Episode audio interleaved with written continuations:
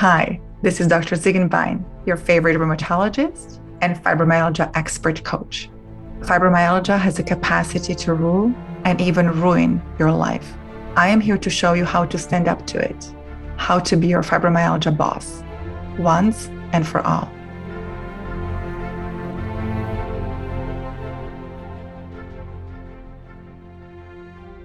Hello, everyone. Welcome to part 2 of my interview with Dr. Lissa Rankin, a board-certified gynecologist obstetrician, an artist, best-selling author, the most famous book, Mind Over Medicine, who was first published in 2013 and then updated in 2020. Dr. Lissa Rankin is a founder of Whole Health Medicine Institute for physicians and clinicians who are interested in combining Western medicine methods with less traditional healing and treatment methods. And I'm offering and inviting you now to the part 2 of the incredible interview.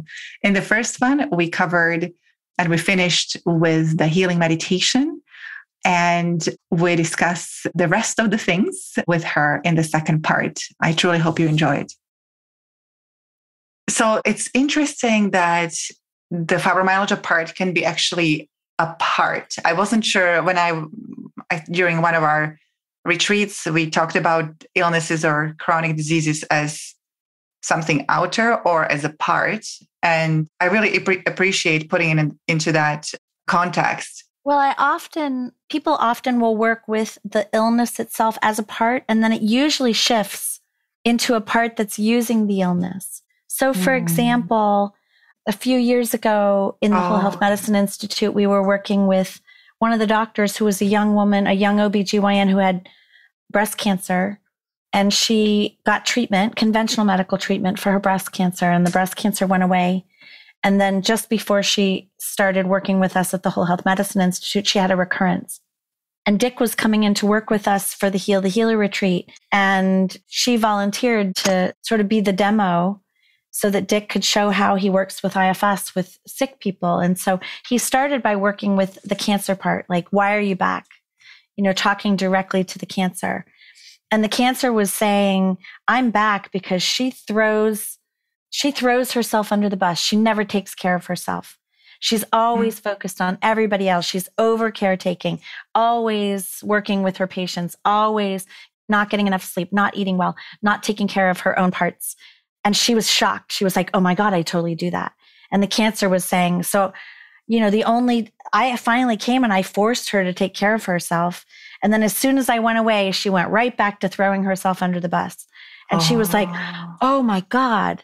And so the cancer was like, so I'm back because this is the only way she's ever going to focus on herself. Like, I have to stay because otherwise she's going to throw herself under the bus until she kills herself.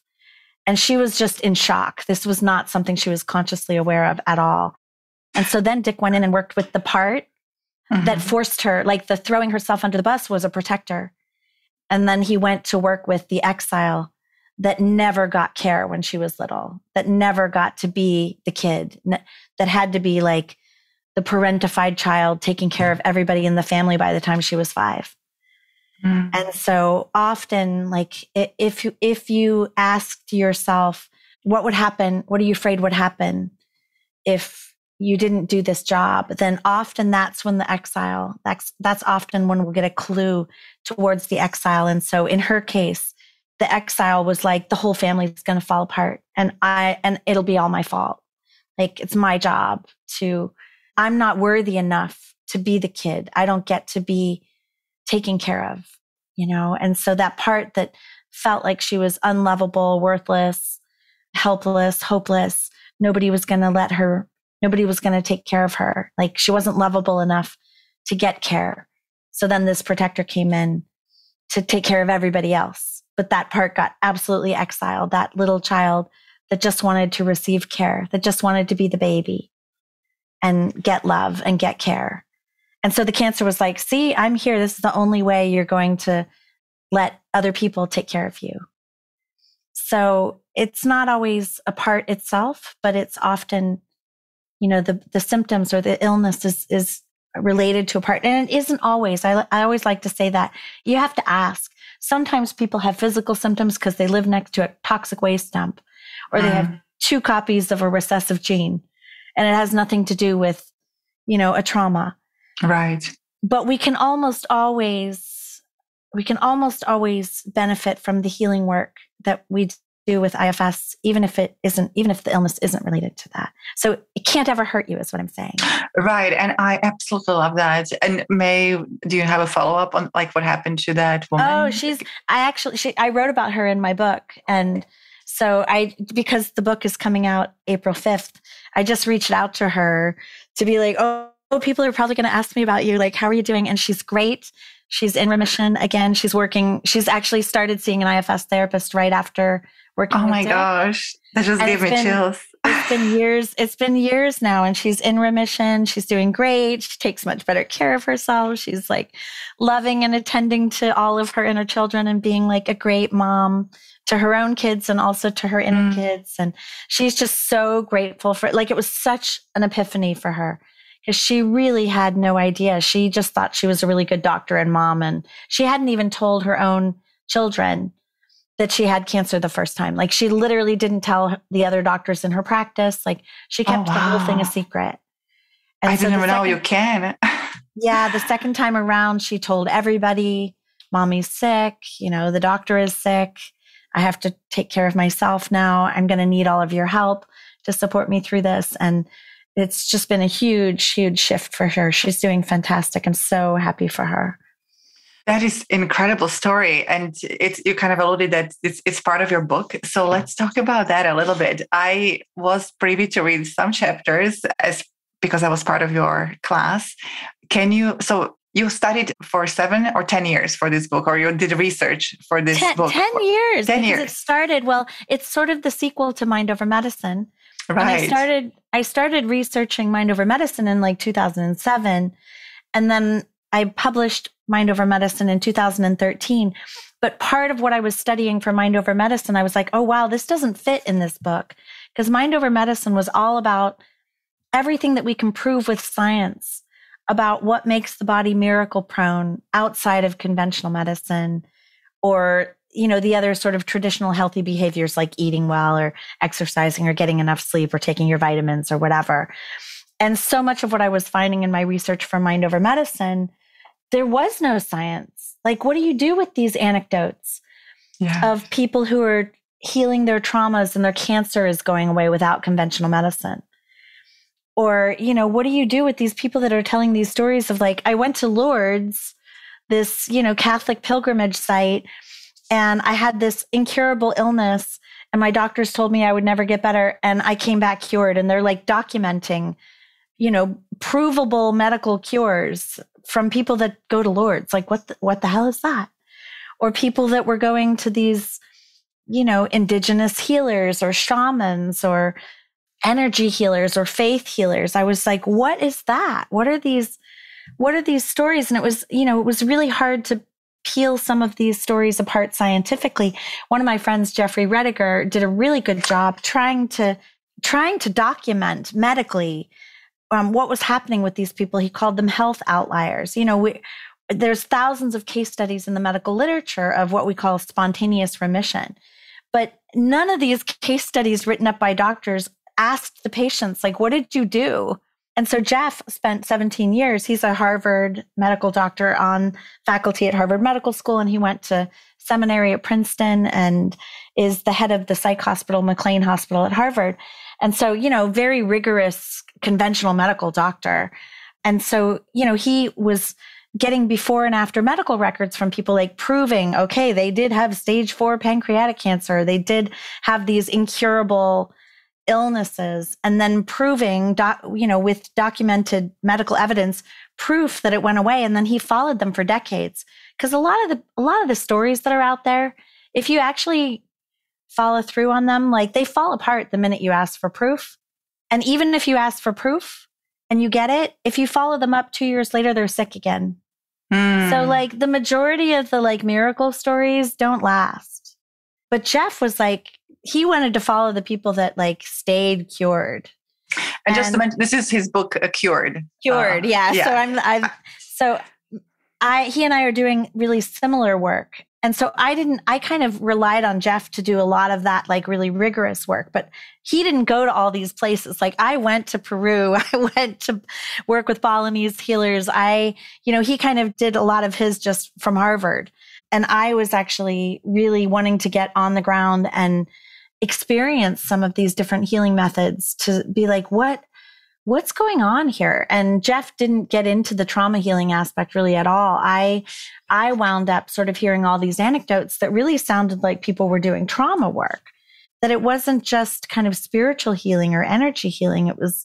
It was really getting into these core wounds and working with the nervous system and rewiring the neural pathways that were created by trauma that was putting the nervous system in this chronic fight or flight stress response. And so I wound up spending 10 years like really diving into this and also coming into a lot of the shadow of some of that. I was very naive and gullible, going in like a kid in the miracle candy store. And I realized that just because somebody has healing power or spiritual power does not mean they're a good person or that they're ethical or that they're not, raping their clients or their patients or all kinds of dark shadow. I forget his name. Was it John? John of God. Yeah. Yeah.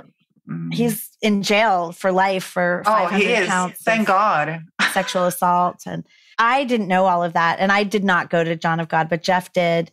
And so there's multiple sections and they're also on like how to keep yourself safe if you're dabbling in these areas. But I was trying to write a clinically relevant book that had a bunch of tools, including IFS. No, I was curious whether I know you cannot tell us like what you found, but can you tell us yes or no whether you found the Holy Grail? Well, what I will tell you that I did not find one method that will cure everybody 100% of the time and make us immortal, but I definitely found some practices that I'm hoping that people can just add to their medical toolbox. Like the way I see it, we don't have to decide either we only do conventional medical treatment or we reject conventional medical treatment and we only do, functional medicine or diet or supplements, or we only do spiritual healing or trauma healing or energy healing. Like to me, they're all medicines. And if we can do our own healing work to be able to really tune into what I call your four whole health intelligences, your mental intelligence, somatic intelligence, emotional intelligence, and intuitive intelligence, then we can sort of weave these medicines together, like almost making our own little witch's brew of like, what is going to support me on my healing journey? And maybe when we did the meditation, maybe some of you got just like the one next step, like get enough sleep for Martina tonight. But if we can do that like every day, if every day we can be like, okay, what's just my one next step today? And some of the tools in this book may be things people it's not even on their radar. Like IFS was not even on my radar as a medical doctor or even as a functional medicine doctor when I was practicing integrative medicine. Like that wasn't on my radar I could do this practice with people's parts to help heal their traumas and their physical symptoms might go away. Like their cancer might not recur. Like, really? That was one of the Holy Grails for sure. And that whole idea that, well, now we'll talk about polyvagal theory. The whole idea, we knew when I wrote Mind Over Medicine, the first edition, we knew that the body has natural self-healing mechanisms and that the nervous system has two main branches, sort of the sympathetic fight or flight stress response described by Dr. Cannon at Harvard, a long time ago, and sort of that fight or flight. And then we have the parasympathetic nervous system, which is, what Herbert Benson at Harvard was describing as like the relaxation response. And we knew that sort of the self-healing mechanisms of the body only function when the body's in the relaxation response, the parasympathetic. But then Stephen Porges came out with polyvagal theory that said, well, it's not quite that simple. That there's actually two states of the parasympathetic nervous system based on the vagus nerve, the ventral vagus and the dorsal vagus, and that the thing that we consider the relaxation response is actually the ventral vagus. And that's sort of the open-hearted place that we can go in meditation where we feel connected to source, we feel connected to our bodies, we feel connected to spirit, we feel connected to other people, like we're co-regulating, we're, you know, if you're with a really good doctor like Martina, then she's sitting across for you and helping to calm your nervous system and helping you to feel like you're not alone, and you're able to have sort of this space of intimacy with yourself and your parts, and intimacy with the divine, and intimacy with your doctor, and that's a place where those self-healing mechanisms can turn on. But we now understand that there's another aspect of the vagus nerve that is called the dorsal vagus that is like the freeze response, which is the real severe threat. Like if the gazelle is running away from the tiger and the tiger's about to catch them, then the gazelle will drop like feigning death. And the gazelle will actually leave its body and completely dissociate and disembody, because who wants to be in your body if you're about to be eaten? And so a lot of people with very early trauma, especially in the first year of life, if that need for connection with the mother, for example, with the birth mother, which is something we only recently understood, like people who are in an incubator because they were born premature, or they were given up for adoption, or maybe they were born by a surrogate and given to a gay male family, or they were separated for some reason from their own mother because the mother died, or the mother was sick, or the mother was checked out and mentally ill or addicted or some other reason, then those people often have a tendency to chronically dissociate. They may not ever really even fully embody. And that particular wound can make it so that any threat, any perceived threat, even just a thought, can make somebody activate that dorsal vagus, which is actually even more dysregulating to the nervous system than the fight or flight sympathetic, and can more commonly somaticize. So those people who didn't get that early connection need met, this is based on neuroaffective relational model or NARM, are believed to be at much higher risk of things like fibromyalgia, other chronic pain disorders, things like ADHD. I've written a whole blog post about it that I can send to you that lists. No, I would love that. Yeah. Thank you. I don't think this is the first time I understood it the way you explained it. I did read about it, but this is the first time I really understood it well. And do you think that this can be healed by deep trauma work also, or? I do. And that there's nobody in the trauma world completely agrees with each other. They're all like duking it out, trying to figure out whose method is best. And I don't think any of them are like the Holy Grail, or that any of them work for everybody. But, you know, the general consensus is that the more sort of gentle somatic work works really well for those people. For example, when I say gentle somatic work, I went to work with one of these people who is an expert in treating that particular wound, people who didn't get the healthy, intimate connection with mother in the first year of life met. And it was so interesting because she goes to do a session with me. She puts me on a massage table and she comes and she puts like one hand over my right adrenal gland, just real gently, real softly. And she puts on a timer for 5 minutes. And she said, I'm just going to put my hand here. This gland has to work really hard. We're just going to let it rest. And just let this adrenal gland just soften into my hand. 5 minutes, just silence. And then the chime goes off, and then she moves to the other side and puts her hand on my left adrenal gland and says the same thing. This gland has been working really hard too. We're just going to let it. She's using this really gentle voice. She's got this really soft touch, and the chime goes off. And then she comes and she puts her hand, both hands on the back of my brainstem, the back of my head. Okay. And now we're just going to settle. Just let the brainstem rest for a moment. We're just going to let it. It's been working really hard. And she sets the chimes. Then she goes and puts her hands on the bottom of my feet, like these different spots for an hour. It's just 5 minutes. There's no talking about trauma. There's no discussion or whatever, right? So we do this. And for me, because I've done like 1,000 healing sessions, for me, it was like just a great meditation. Like it was so relaxing and calming my nervous system. Felt really great. And I was doing this session while being observed by a guy who has an adverse childhood experience, ACE score of 8, so very high trauma burden. And he had that early connection wound not met I did get that early connection need met. So I don't have that trauma. I have other traumas. And so this was the therapy that had worked best for him. And so he was watching me and he was like, how was that? I was like, oh, that was so chill and easy. She's like, now, would you like me to watch me do the same thing to him? And I said, yes. So I watched his session. She did the exact same thing. And his whole body shook like he was having a seizure the whole time.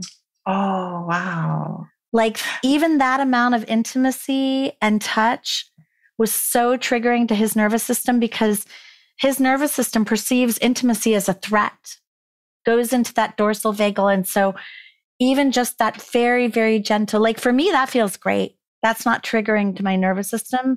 It just was like, I felt like I was in this ventral vagal relaxed place. And for him, it's like his body works so hard to tolerate even that gentle. So I had this huge epiphany at the end of this. I'm laughing my ass off while I'm watching this because here's this expert in developmental trauma, like cutting edge trauma therapist. And I was like, okay, how in the world is that different than energy healing? Yeah. And she's like, because I'm not putting any energy in, I'm not taking any energy out, I'm not manipulating his field at all. I am just co-regulating with gentle touch to let his nervous system know it's safe. It's safe for just this hour. It's safe to be touched. It's safe to be with another person. It's safe to relax. And I was like, wow. So again, I've been studying trauma now for 10 years, but I am not trained as a psychologist. I don't have a PhD in therapy.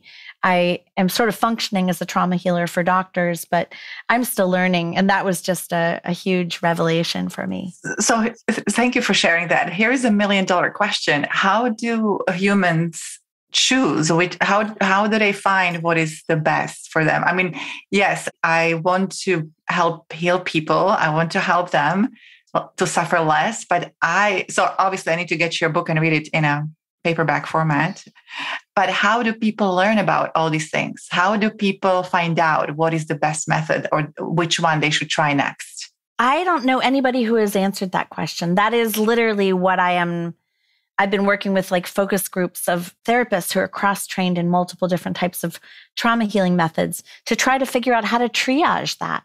Like, how would we possibly give people an intake form to figure out where is the best place to start? Like for me, IFS was a great place to start, but I know people who have tried IFS and it's too fast. It's too much.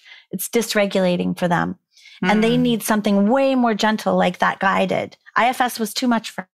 So I guess first I would say trial and error, right? Mm. Like if you're doing a healing session and you can't get off the bed for 3 hours after, like I was able to get up and go for a run, and he was like, he spent the next hour sort of like, processing that session. And for me, that was like easy, no problem.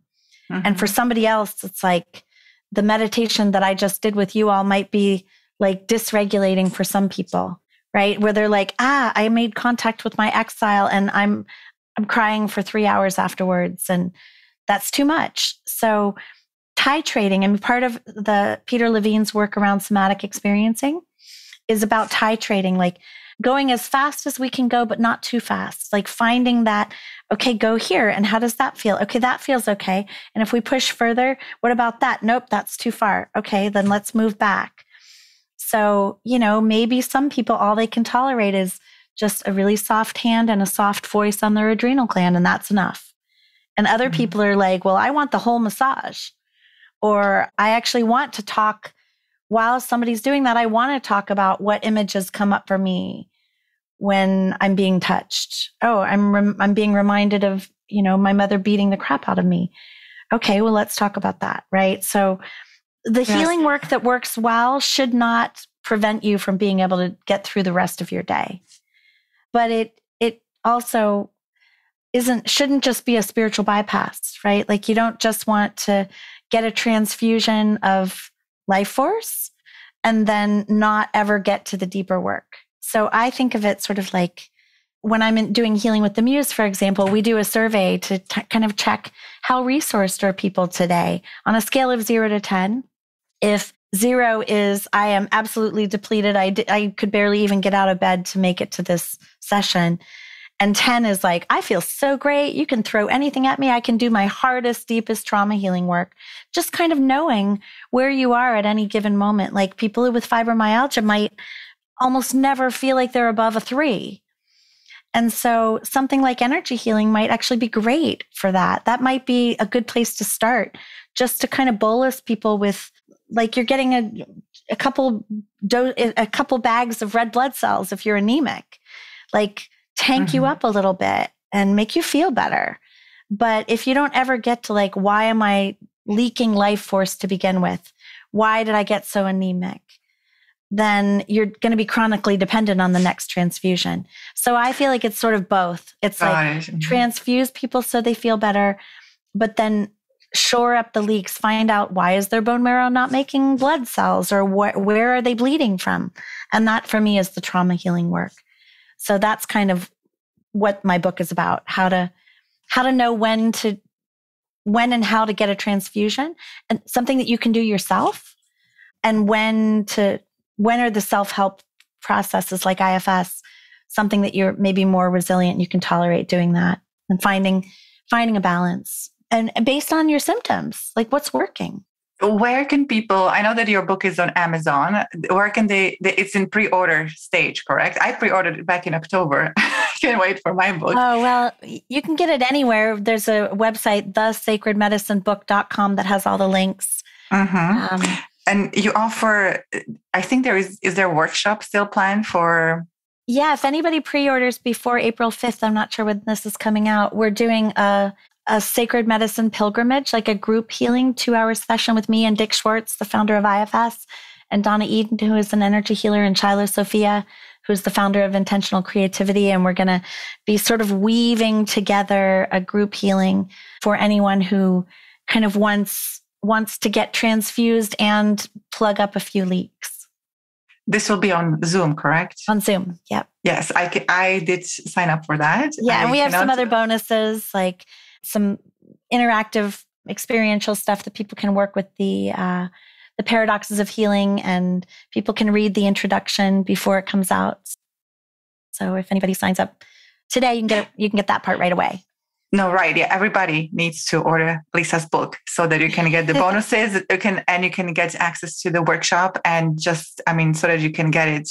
When does it come out? Is it April 5th or? April 5th. Yeah. So how to qualify for the pre-orders, you just go to thesacredmedicinebook.com and all the instructions are there. Mm-hmm. And I'm also on Facebook, and my regular website is lissarankin.com, LISSARANKIN.com. And I also just want to let people know about my nonprofit, which is healatlast.org. We haven't gotten started yet, but if anybody wants to get on the mailing list, we're trying to create, sort of similar to 12-step, circles of group healing for anybody who identifies as being in recovery from illness, injury, or trauma, and maybe can't afford to hire an IFS therapist, or can't afford to come and I'm about to do a sacred medicine workshop at Esalen this weekend, but not everybody can afford to do some of these practices that are kind of more of a luxury good. So we're trying to make sure that we address the health equity issues, and my social justice parts really care about making sure that this kind of work is available for anybody who's up for it. And this is healatlast.org. Healatlast.org. .org, not com. Healatlast.org. So you can get on the mailing list. Okay. That is, yeah. I admire you, Lissa. You are an amazing human being. You're like an icon, one, because I don't know anyone else who does work you do. And I know that I'm biased and I'm a big admirer. And I love that you are doing work for those who really do not have resources. I think all of us should aspire to do something like that at some point. And I'm such a fan. I'm a huge admirer. And I was going to ask what is next for you, if you can. So I guess that's part of the efforts to Heal at Last. That's where I'm putting my focus right now. I'm working on a group leader training manual, so we can train some cutting edge trauma therapists to be our first set of group leaders, so we can start our first set of groups. And how those of us who are interested might find out about that. Just get on the mailing list at healatlast.org and at my regular website. I'll be announcing it there also. I'm sure. Thank you so much for your time, for your generosity, for your expertise, and the healing meditation. It was wonderful. Oh, it's my pleasure. And I just send healing blessings and, you know, the deepest love to anybody who has been listening. Thank you so much, Lissa. If you like this episode, please share with someone who can benefit from it too. For questions and comments, you can find me on Facebook under Martina Lenartova. That is MartinaLenartova, or on my website at www.martinaziegenbeinmdcoaching.com, and that is www.martinaziegenbeinmdcoaching.com. And lastly, as always, I appreciate a lovely 5-star review or feedback from you at any time.